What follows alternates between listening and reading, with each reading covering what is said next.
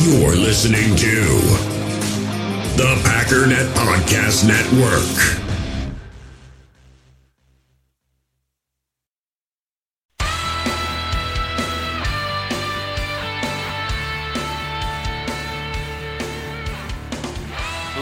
Ladies and gentlemen, welcome once again to the Packernet Podcast. I am your host and resident fanalist, as always, Ryan Schlip. Check us out online, packernet.com. Find me on Twitter, pack underscore daddy. So, this is it's a little bit embarrassing, but uh, I'll tell you anyways.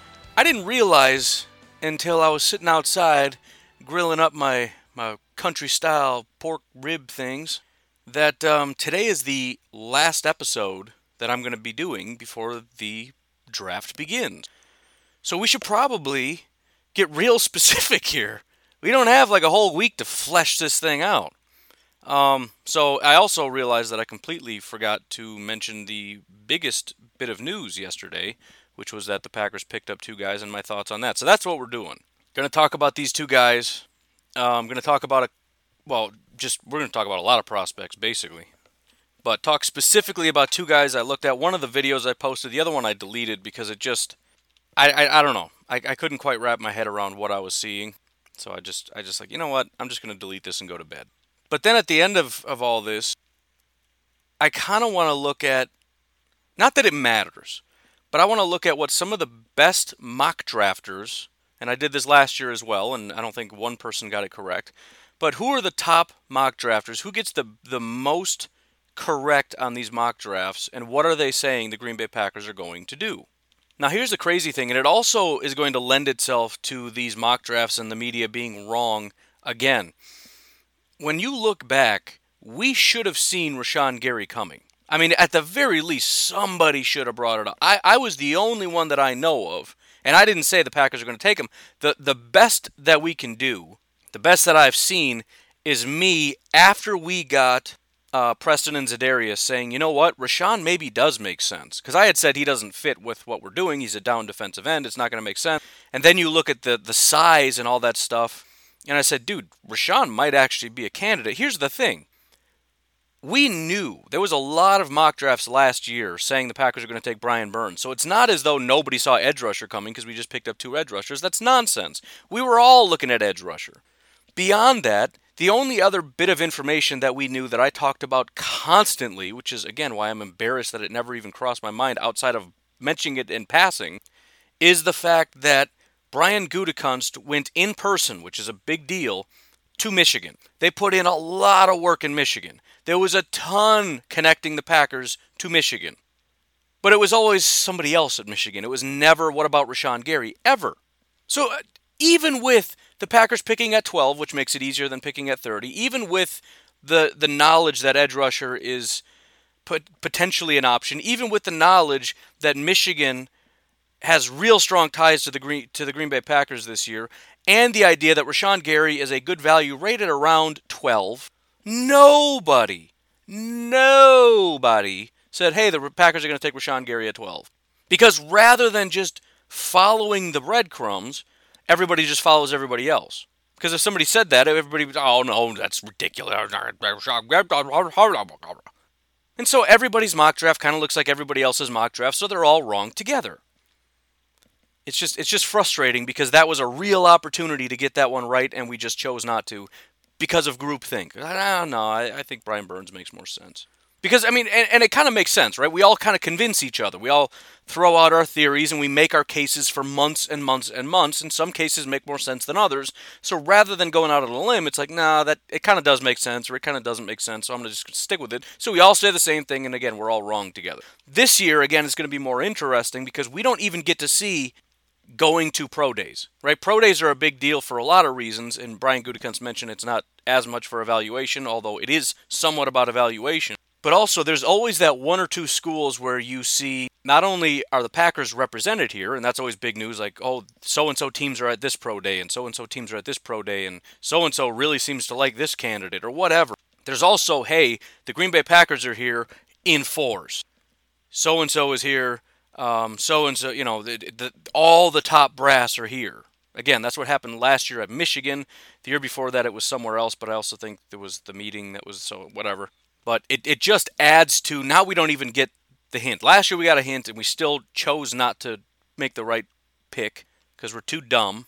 This year we don't even get that hint. So the, the the bottom line is the list of potential draft picks at 30. Oh. Oh. Take all the guys that could fall. Take all the guys that we could trade up for. That's sort of, you know, the, the ceiling. There's a, a list of, it's got to be 20 guys that you could put in a mock draft at 30 that at least people wouldn't riot about. Add that to the list. Then basically everybody that you have a second round grade on could potentially be the pick at 30 because it's the Packers and because it's 30 and because we don't know everything and because huge list. And that's why this is a little frustrating to go through this and it's the same. It's Denzel Mims and it's blah, blah, blah, blah, blah, blah. But let's look at it anyways because I don't know. But then beyond that, I just want to go through everything. And I want to talk about different names. And by the end of this, at the very least, I want to have said somebody's name that we draft. If we draft anyone today instead of trading back, which is a distinct possibility. I know everybody's convinced we're trading up now because Gutekunst said if if somebody's there we like, we're going to trade up. Um, first of all, let's keep in mind he never said they're doing that in the first round. He's just stating a fact that if somebody's available at a good value, we're going to trade up, which is a pretty generic statement that every single team in the history of the universe operates under. If you have the available draft capital to move up and get a guy that you think is a good value, you're going to move up and get him because he's a good value, and that's really all you're doing is drafting value.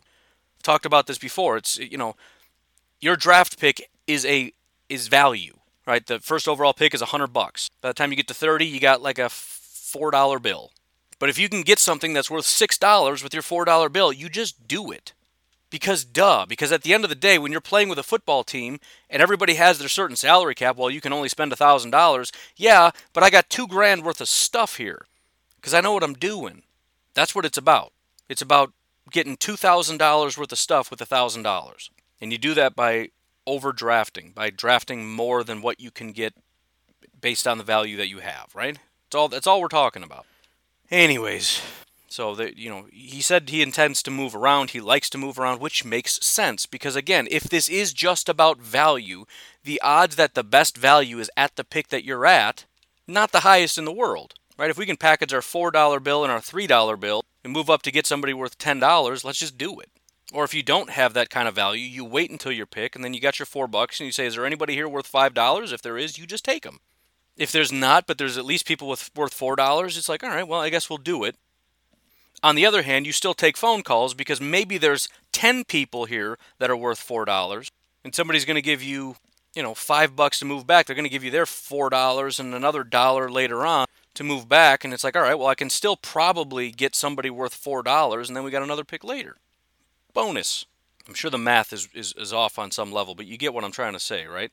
It's all just about value when you go into the draft and you have your draft picks, and this is why Ted wanted more draft picks, it's it's literally something that you can con- convert to dollars.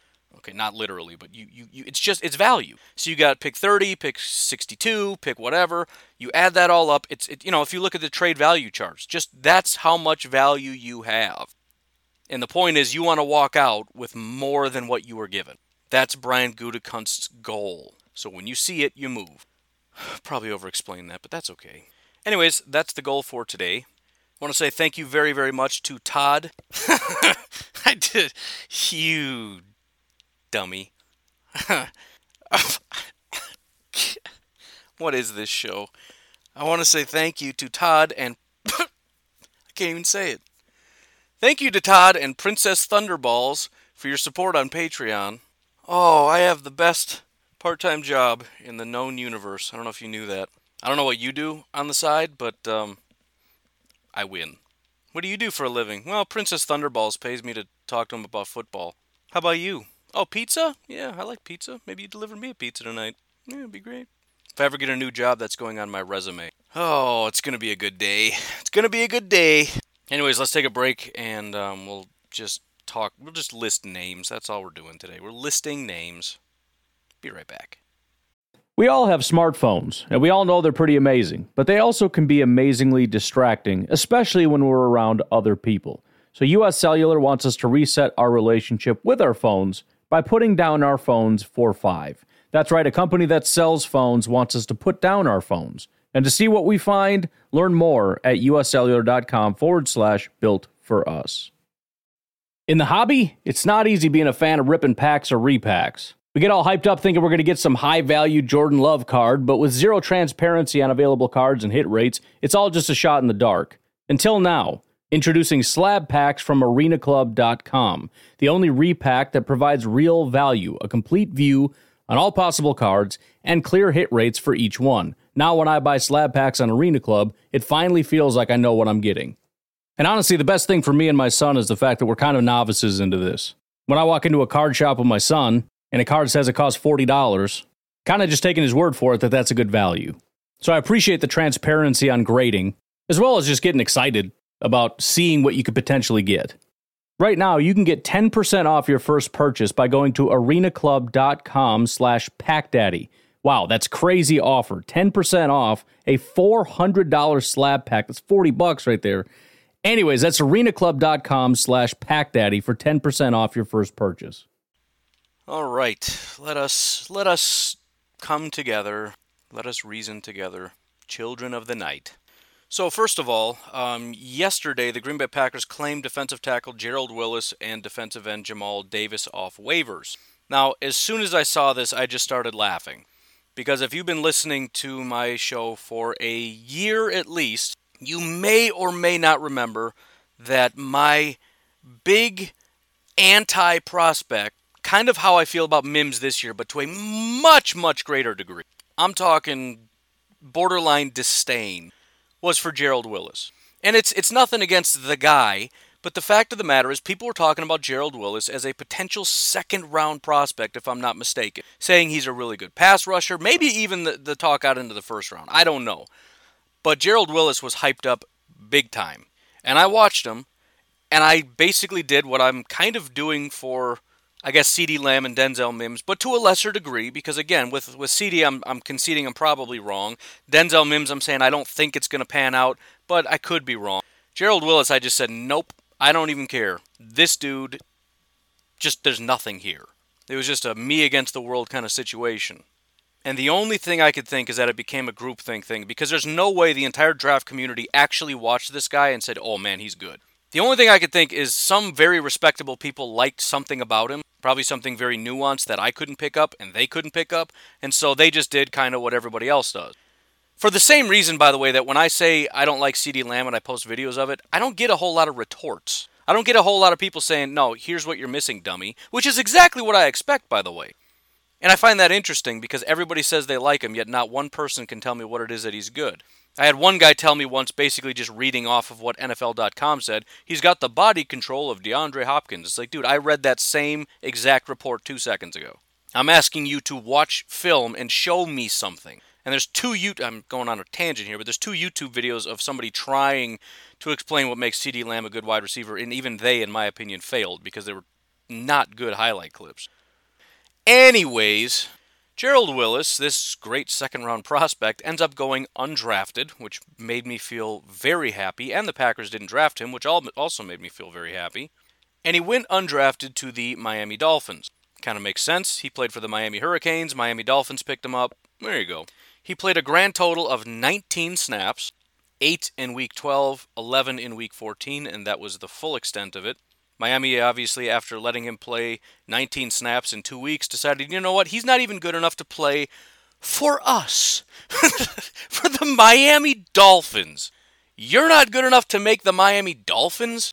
I'm not even sure the Hurricanes are much worse than the Dolphins, but okay, we'll leave that aside. He did end up getting two pressures on um, seven pass rush attempts against the Jets, which is pretty impressive, but when you're in that small of a sample size, it doesn't mean too much. Uh, he had two tackles, and that's it because two snaps. Overall PFF grade of 55, which actually, for a rookie that played 19 snaps, 55 is pretty on par. So, whatever. The Packers obviously saw something in him. They're trying to do something along the defensive line, kind of like they're trying to do something at every other position of need. And that's really what I see this as. Right? We're picking up anybody that we can find that can come play at the position of need so that if we don't necessarily address the issue in the draft, which we can't do everything in the draft, then we can at least say, well, we got Gerald Willis to kind of come in and be a rotational guy, and that's cool. And I just I just looked it up for fun. Um, NFL.com had his draft range third and fourth round. He did start to fall. I'm positive he was a second round prospect for a while. He did start to fall, but he was still round three and four, and even that is ridiculous. As you can see, none of the teams. This is another example of the media saying something and the NFL community, literally 32 teams looking at this going, you're dumb. Literally, because not one team even took him in the seventh round. So I don't know. I it it just made me shake my head. I mean, I, I very rarely find somebody and just say I, ju- I just don't care for this person. Two of those instances where I have said negative things about guys that have nothing to do with the Packers are Gerald Willis and Devin Funchess, and the and Brian Gutekunst picked them both up. So the odds at this point in my mind that we take Denzel Mims through the roof. Basically, just it's it's like 95% because again, Brian Gutekunst, his entire mission right now is to uh, to spite me because apparently he doesn't like my show, and every time I say something that he doesn't like, he's like, "All right, I'll show him." Hey, get Funchess on the phone. We're taking Funchess. No, no, forget the Perriman thing. Turns out he likes Perriman. Forget it. We're not doing it. Let him go to the Jets. Funchess, get him on the phone. And then when I don't relent, and I keep coming with whatever it is I'm saying that's upsetting him, just just going right at him. Take that goot guy I've never said anything bad about. He's like, all right, you want to keep playing this game? You want to keep saying nice stuff? Go get Gerald Willis. He's not going to make the team. But it's still how many months of me being upset about Gerald Willis being on the team? Several months of him rubbing that in my face. So, you know. Me and Goop, man, we got a little back and forth going, but, uh, you know, we'll get some mediation. We'll be all right. I just hope he doesn't take it to the extreme of getting Denzel Mims just to spite me. I mean, don't do that with the first pick. Take Jordan Brooks. Well, see, even that though, even don't waste a fourth round pick on him. this this is probably almost worst case scenario for me. And literally, Tony Pauline did a mock draft, and it was it was almost worst case scenario for me. The first pick was Denzel Mims. The second pick was Jordan Brooks. Jordan Brooks, who is getting a ton of love recently, and this is, by the way, by the media, not necessarily by NFL teams, but it always makes me nervous when right before the draft you start to see a bunch of media members love a guy. Why? Because I think a lot of media members are full of it. I think you have guys that are close to teams and are starting to hear things. You have somebody say hear something in regard to a certain team really liking somebody. And so suddenly I just discovered in film that I really like this prospect. And so you get people that look up to them and know that they know some stuff who are like, oh yeah, I, I always liked him too. And so I think that's kind of what starts some of these snowball effects. Now, whether that's good information or bad information, I don't know. But I kind of think that a lot of the stuff that we see is a lot of BS, to be frank. I think it's a lot of people who maybe they do have some talent in what they're doing, but they're still just going to fall in line because they want to be right, which makes sense. If you're doing this, you want to be the guy that said Jordan Brooks is a great prospect because when he goes in the second round, you can say, "See, I told you so." So if you just hear a rumor that he could go in the second, guess what? Suddenly, I loved. I've always loved Jordan Brooks. The problem is I can't get myself to do that, and so I will happily tell you. And again, I, I want to go back. I don't even know if I have. I don't have time to do anything anymore. I should have taken today. Next year, I'm taking today off as well. I'm taking day one of the draft off. I, I took tomorrow off because I have to stay up late, and and it's just it's a holiday. Let's just call it what it is. The draft is a holiday. I'm next year. The whole thing I'm taking off. Who knows? In a couple years, I might just take the whole month off. We, we'll see how it goes. Just, just going to quit my job because of the draft. But I, you know, I'll, I'll check him out again. But I had him as my linebacker 14 out of 18. Those guys that are just run defending linebackers who are just big thumpers that couldn't the the Jake Ryan guys in this draft class I have higher than Jordan. I just have no interest in that. There there are two guys. There are several guys that that remind me of Packers prospects. Right, there's a couple guys that are kind of like Burks, a couple guys that kind of remind me of Blake, but there's one guy for each of those prospects that just epitomize those players specifically. Logan Wilson, in my opinion, is Blake Martinez. I have him below Jordan Brooks. That's another guy that's really, really high on a lot of boards all of a sudden. He, he, he, in my mind, is Blake Martinez. There's a lot of guys that are kind of Blake-ish. Logan Wilson is Blake Martinez. Jordan Brooks is Oren Burks. I have both of those guys in my third tier, which is quote unquote same old, which is to say these are guys that I could see taking in the third, fourth round, just like the Packers always have, and I think we're going to get the same production that we always have from these guys. I don't see anything above that. And, and a lot of these other guys that are in my second tier, I could see them being abject failures, but they at least have something that you look at that go, uh, I could kind of see that maybe working out. Just to kind of depends which way it falls. You see the flaws, you see the upside. So I put them in the second tier, which is the potential tier. That includes Troy Dye, Malik Harrison, Markus Bailey, Cam Brown, Akeem Davis Gaither, David Woodward, Shaquille Quarterman, Joe Bachie, Evan Weaver, Willie Gay. There's only five guys not in the guys I really like and the potential tier. Only five. Jordan Brooks, Logan Wilson, Jacob Phillips, Kamal Martin, and then the no thanks tier, which is just I see nothing of any benefit whatsoever. Justin Strnad out of Wake Forest. So again, the odds that we take Denzel Mims or Ezra Cleveland in the first round, and then follow that up with Jordan Brooks or Logan Wilson, pretty high considering what Gutekunst has been doing recently by uh, taking people that I'm not a fan of. Anyways, I am super ranty today. I'm, I'm I every time I get to the end of something and I'm just kind of sitting there like, okay, I feel like I've I've kind of got that off my chest, and then I kind of look back and it's like, how did I get here? I'm like lost in the forest and I'm trying to weave my way back, and it's like, oh my god, I wasn't even talking about. I was talking about that. I'm still talking about the two guys that we just picked up. Somehow I ended up talking about Justin Strnad. Oh, today I'm I'm just amped up for this draft, man. This is also my second giant mug of um, lukewarm instant coffee with a little fake sugar in it. Just just gets you geeked up, man. Geeked up. I said geeked up, and I'm gonna say it again. I'm gonna put it on a T-shirt, and you're just gonna get over it. Talk to me about my vocabulary. So Gerald Willis, I'm not a huge fan of, and if he ends up being a great defensive tackle for us, fine. I'll happily eat that. I just I'm I'm very confident in the fact that that's not going to happen. And that brings us to Mr. Jamal Davis, who was also an undrafted free agent. The Houston Texans picked him up. He was out of Akron, six foot four, 240 pounds, basically the exact same situation. He played 12 snaps, only played for two weeks. Uh, toward the end of the season, week 15, week 16. His grade was a 40 overall. Um, I don't even remember him. So I mean, th- this is this is nothing. I mean, this isn't even what we've been doing. I mean, Funchess at least is something. Funchess has the potential to be a number two wide receiver. Wagner is going to be our right tackle. Kirksey is going to be our linebacker. Whatever it is I think of these guys, it doesn't matter. These guys are, I don't even think they're going to play. I, I, think there's a good chance they don't even make the team. So, again, I, I tend to think this is just, we have some room and we have some needs still. We haven't addressed defensive tackle, so let's go here. And I know Jamal is edge, but whatever. We're, we're defensive line, grab a couple guys, throw them in there. Fine, great, whatever.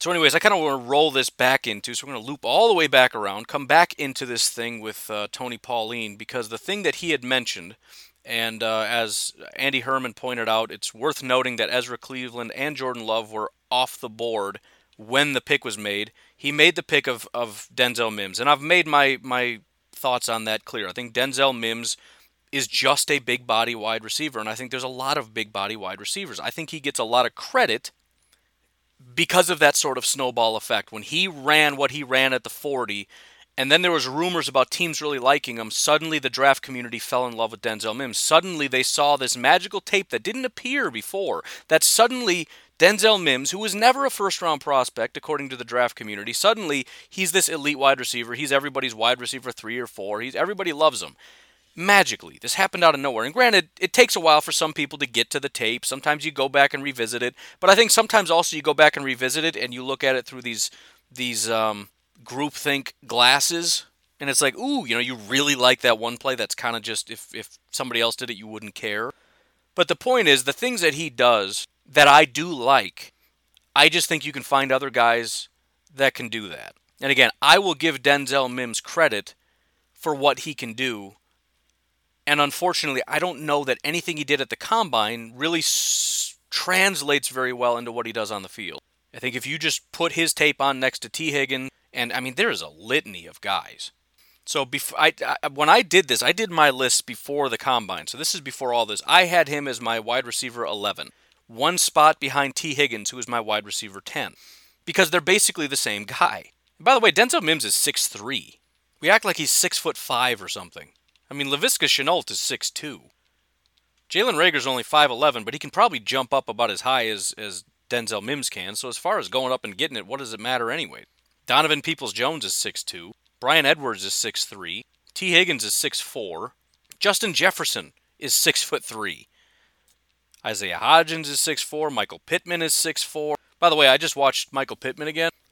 I think Michael Pittman, and I, I actually had him lower on my list, So this is me, I guess, changing my mind a little bit. But there was a lot of hype about Michael Pittman, and I can kind of understand it. But if you're looking for what Denzel Mims supposedly does well, I think Michael Pittman is actually a better version of Denzel Mims. He doesn't have all that athleticism that supposedly Denzel Mims does have. But again, just go watch what Denzel Mims does well. I think Justin Jefferson, or excuse me, looking at the wrong guy, Michael Pittman does a better job of being a big body wide receiver than Denzel Mims does upon looking at him a second time. Which, and, and listen, that's the second wide receiver now I've changed my mind on. Because I went back and looked at Tyler Johnson, and I haven't actually raised him up on my board because I haven't touched my board. But I like Tyler Johnson a lot more than I did when I first looked at him, also. So, again, just, okay, let's work our way back through this forest now. So, that's for the 900th time my thoughts on Denzel Mims. But he had him going there. What he said after that was if he's not available, the pick is likely to be Ross Blacklock or Marlon Davidson. Now, this is, it's such a bold way to say it because I know he doesn't know who the Packers like. So to come out and say it's likely going to be Ross Blacklock or Marlon Davidson is just weird to me. But allow me to give you my thoughts on these particular prospects. And it's kind of interesting because I didn't realize it, and maybe it doesn't really matter. But my thought initially on Ross Blacklock, and I guess I'm, I'm going to stand by it, is that it doesn't really make sense to me as a prospect, I think Ross Blacklock is a guy who, unlike a lot of, you know, Javon is elite with that initial get off. His speed is incredible, and he's he's a big dude. I don't think when you watch him play, if you didn't know how tall and how how heavy he was, you wouldn't really think of him as a as a big, you know, just a big dude. He just kind of seems like a, a really fast player who maybe can't play the run quite as well, but he's a big dude. So you could understand how to be able to move that much mass that quickly. I, I think as a coach, you could say we can coach up, you know, this guy how to play the run maybe a little bit better, and then you just are kind of blinded by his athleticism. And uh, you know, you look at Raekwon as I have several times. It's very clear that he has limitations, but it's also very clear that he's very, very good in one particular category. With uh, with Ross Blacklock, I don't see elite anything. But you kind of see, if you just kind of lay out the traits that you like to see in a defensive tackle, he doesn't really lack anywhere. He's got decent enough speed, not top end speed, not elite speed, but he's got decent enough hustle. He's got some good initial pop. I mean, usually, uh, I'll say 95% of the time when he comes off, he's at least going to knock the guy back a couple, you know, a couple yards or a yard. He's going to win that initial pop. Now, what he does after that maybe is a little less interesting, but he's got enough strength to do that. I've seen him throw guys to the side. It's maybe not the prettiest thing, it's a little bit labored, it takes a long time, he's a little bit off balance, but his ability to hit a guy and then shed him, right? It's not as pretty as how Raekwon might do it, but he can do it. So I, I understand, and I, I, I don't know, some people are really high on him. Part of the reason I do this is because I legitimately, I'm, I'm not looking for an argument, but I'd like to have somebody kind of just come back and say, hey, check this out and look how he does this. And nobody does that even when I listen to other podcasts, I mean, obviously some of the more draft related podcasts they do. You listen to some Packers podcasts or whatever, and they talk about pro. I really like this guy. Okay, why? And they don't really elaborate, which is annoying. But here, here's kind of my issue with Blacklock, aside from the fact that I just don't want him at 30. When I watched him play, the one guy he reminded me of, and I love when I do comps to look just at Packers guys, because Packers guys are the ones that I, I'm most familiar with, and it's the most relatable, I think, to our audience. Mike Daniels is what comes to mind immediately. Now he's taller than Mike Daniels, but he's he's a real low player. He likes to get low. He is strong, and when he sheds guys, he's kind of he's got this whole like, I mean, it's just it's a I, I don't know, but I mean, Mike Daniels was a brawler, right? He got low and he beat you with that initial punch. He was also a gap shooter, and that's what Blacklock seems to like to do, much more than hold your ground, much more than kind of wait and shed he likes to blow into the backfield. And even when he when he has high impact plays against the run, usually it's because he shoots off the line quickly between two guys and kind of pushes this whole pocket back and blows everything up. My issue then is that it would seem weird, and I understand Mike Daniels a, a high what am I trying to say? A, a, big part of the reason why he was let go is because of his age and because he was about to decline, and it was just all that. But he was, he had one more year left on his contract. We didn't have to get rid of him. It's not like we just chose not to resign him. We cut him. We said we don't want you on this team anymore. We want you to go away. I just think, and I've been saying this, Mike Pettine has a type. He changed what kind of edge rushers we have, right?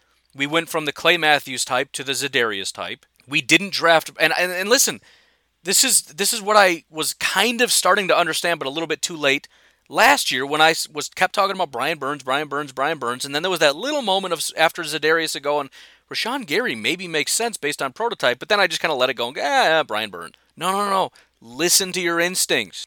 We don't want Brian Burns. We want Rashan Gary. This isn't a talk about forget the whole you know, whether you like him or not. The point is, what kind of a type does Mike Pettine like? I don't think Mike Pettine wants a six foot tall, 295 pound defensive tackle who gets low and shoots gaps. That's not what he wants anymore. Now, granted, uh, Ross Blacklock is taller. I think he's like six foot three. So, in terms of function, maybe he can function in the way that Mike Pettine wants him to, whereas maybe Mike Daniels just couldn't.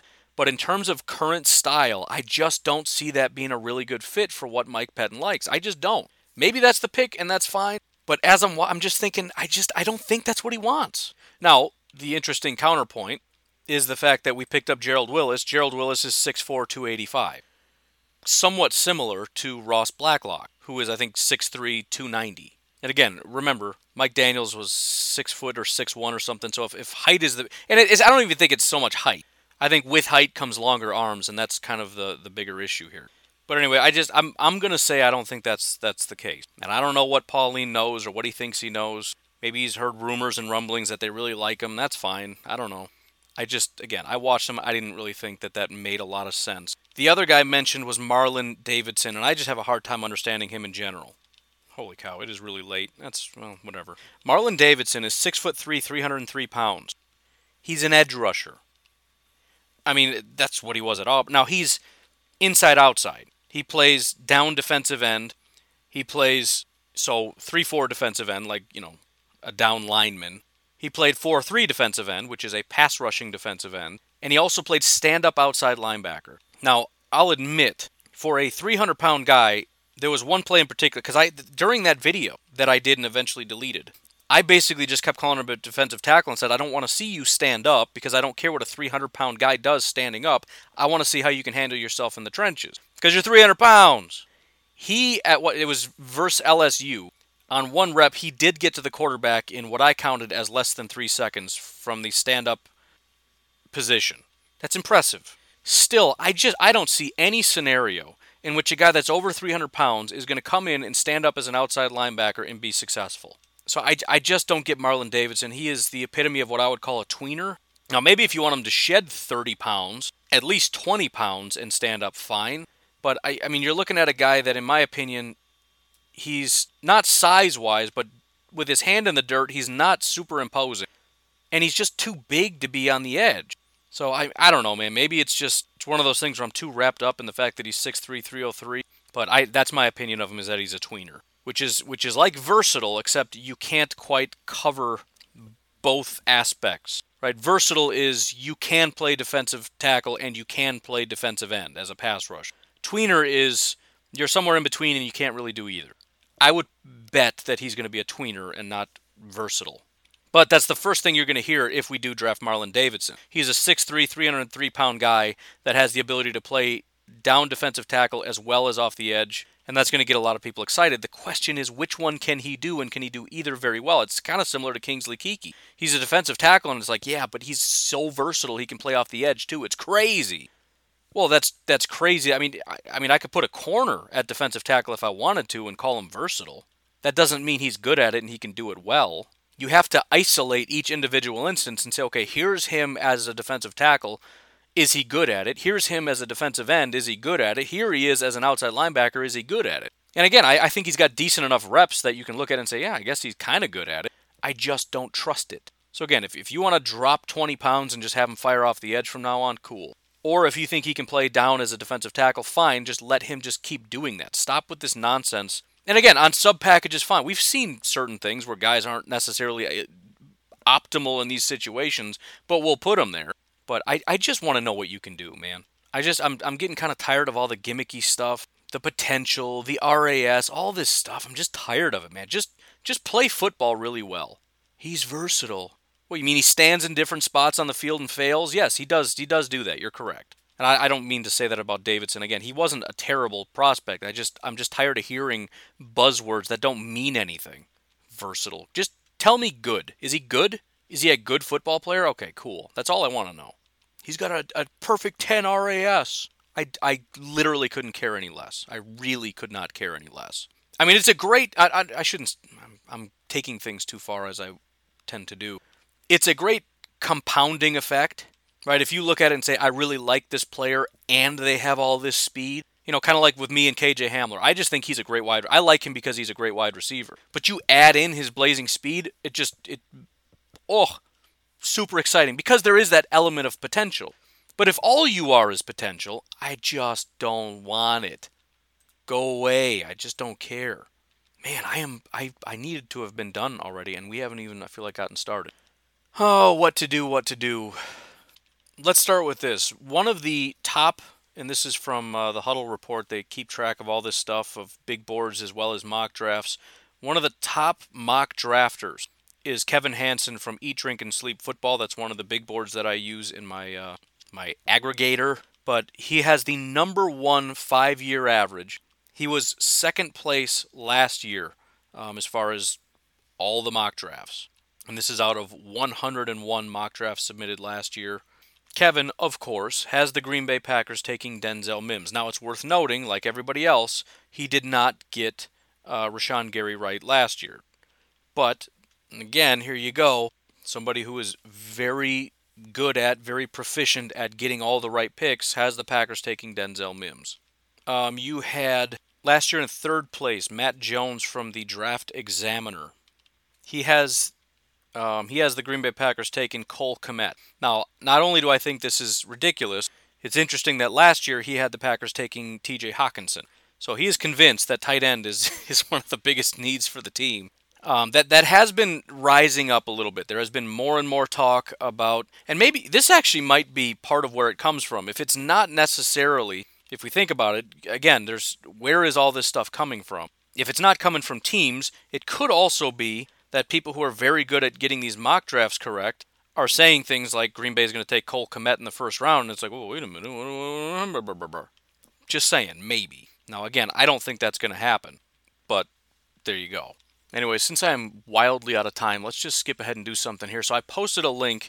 Um, I mentioned before I've got packernet.weebly.com. I've got the 2021 big board. What I did is I put the 2020 board on here. Um, I'm not going to be putting that behind a paywall anymore because it, it actually saves me a little bit of time and I figure it's who cares? I don't get anything out of it anyways. Um, but I have my final 2020 big board. If you want to see it, uh, go to packernet.weebly.com. And then at the top, you'll see 2020 big board. Click that and it'll be there. But I just want to very quickly run through names that I think are possible at 30. And it's a massive list. So I would say the highest guy on this entire list that is possible for the Green Bay Packers. Um, I don't know. It's hard to say. You could go as high as number seven, CeeDee Lamb. Very, very, very unlikely. But we got to remember, first of all, there's a lot of wide receivers. Which teams like which wide receivers is a question mark. Which teams take which wide receivers is a question mark. Add in the potential of the Packers trading up.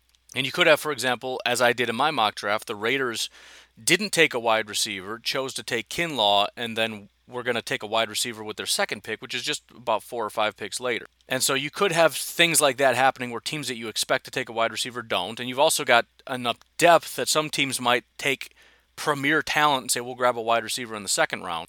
Then you have the first wide receiver goes and it's Jeudy, and the second one goes and it's Ruggs, and the third one goes and it's Mims. I mean, you just never know. And then the Packers trade up and get CeeDee Lamb. Very unlikely, but again, I'm just trying to list everybody. Uh, Jedrick Wills is actually number eight, which is shocking. He is uh, officially on this final board, offensive tackle number one.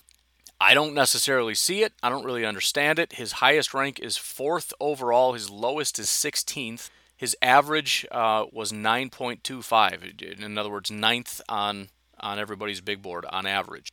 Um, it's exact same situation. Which teams take tackles? Which tackles go first?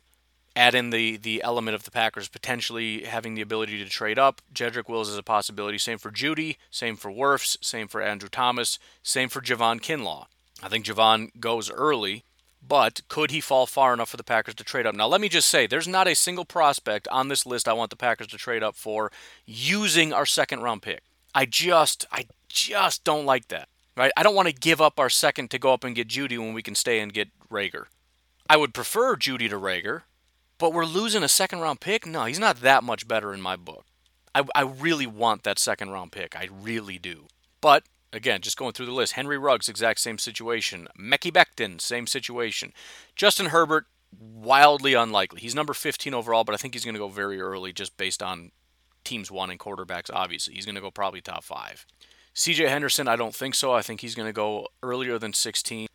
Uh, Patrick Queen, the, the crazy thing about the linebackers is I, it's hard to get, it's impossible to get a read on where these guys are going to go. You listen to some people talk about some of these prospects, like Kenneth Murray, and some of them are talking about, I don't even want him in the first round. You heard Mark Jarvis say he's not a big fan of Kenneth Murray at all. I just listened to a snippet of, uh, I don't know, one of the, the draft shows, and they were ripping on Jordyn Brooks but they use Kenneth Murray as an example of why they don't like Jordyn Brooks because they don't really like Kenneth Murray either. But yet some people say he's going to go early in the first. So I it just clearly put potential for him to, to be taken by the Green Bay Packers even at 30. Same with Patrick Queen. I have to assume he's going to go early, but I don't know. Justin Jefferson, exact same situation with wide receiver. I think it's possible he falls to 30. Um, it's also possible he goes very, very early, and it's possible the Packers trade up, so who knows. Xavier McKinney, very unlikely. There's the running backs. I don't think it's impossible. I think it's unlikely. I don't think it's impossible, especially when you consider very likely that there's going to be a lot, if not every single one of these running backs available at 30, and the fact that they're probably going to be the best available talent, right? Because the only reason they haven't gone yet is because they're running backs, and nobody wants to take running backs that early. So, very, very likely that when the Packers pick the best value, the best players available are going to be running backs. Now, do they take running backs or continue to let them pass? I would assume pass, but it's worth considering. It could be a running back. I'm going to skip all these edge rushers, although AJ Epenesa is not impossible. Not only could he be there at 30, but the fact that he could be playing inside and be sort of a DeForest Buckner type, which is the 49ers, which obviously everybody wants to be the 49ers, not impossible. Cornerback, I don't think is impossible at all. Kristian Fulton could be a, a candidate. Jeff Gladney very possibly could be a pick at 30. Uh, Cesar Ruiz, interior offensive lineman. Are we going to say that that's not a need? I'm assuming they're not going to do it because it's not a super high value thing and they're not going to want to give up on Billy Turner. And obviously, Elgton's not going anywhere. But he does play center. So it could be one of those things where you know, I, I know I keep trying to push Linsley out, and it's not because I don't like him. It's just because it seems like something the Packers would do after, you know, this next year. He's gone. We got Ruiz to fill in, and also, let's just be honest, Billy Turner isn't going to last. Zack Baun at linebacker, I had him go in the mock. Very reasonable pick at 30 or in and around. Uh, Dobbins again, running back. Blacklock is a possibility. Jordan Love, I really, really, really, really, really hope that's not it but it could be. Jalen Reagor, of course. Josh Jones, of course. Brandon Aiyuk, of course. Tee Higgins, definitely. Trevon, Trevon Diggs, absolutely could be.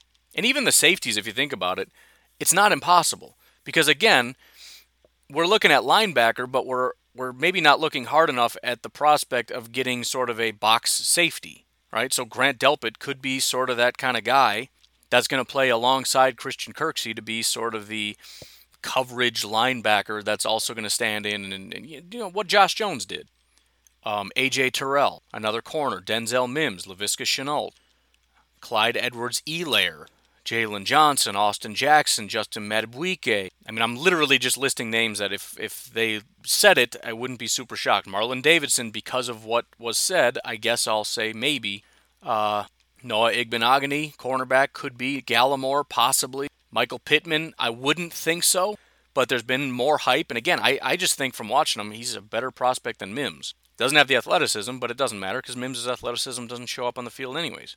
Jeremy Chinn, a lot of people think of him as a possible second round pick for the Packers. Who's to say they don't take him in the first? Ezra Cleveland, not a fan, but possible. KJ Hamler, again, very unlikely, but possible. Ashtyn Davis, that's one of Mark Jarvis's favorite prospects. He's actually been rising quite a bit um, he's actually as high as 27 on some of these big boards. That's the other thing. You look at where some of these guys ha- are on big boards. You got Damon Arnette, cornerback out of Ohio State. He's as high as 22. He's as low as 122, but he's as high as 22.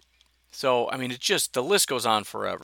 You know, there's Cole Kmet, there's Isaiah Wilson, the tackle. And every time I think, okay, they're not going to go much further than that, I remember, oh, yeah, we're fans of the Green Bay Packers. Of course they could take somebody later. Jordan Elliott, defensive line. Bryce Hall, corner.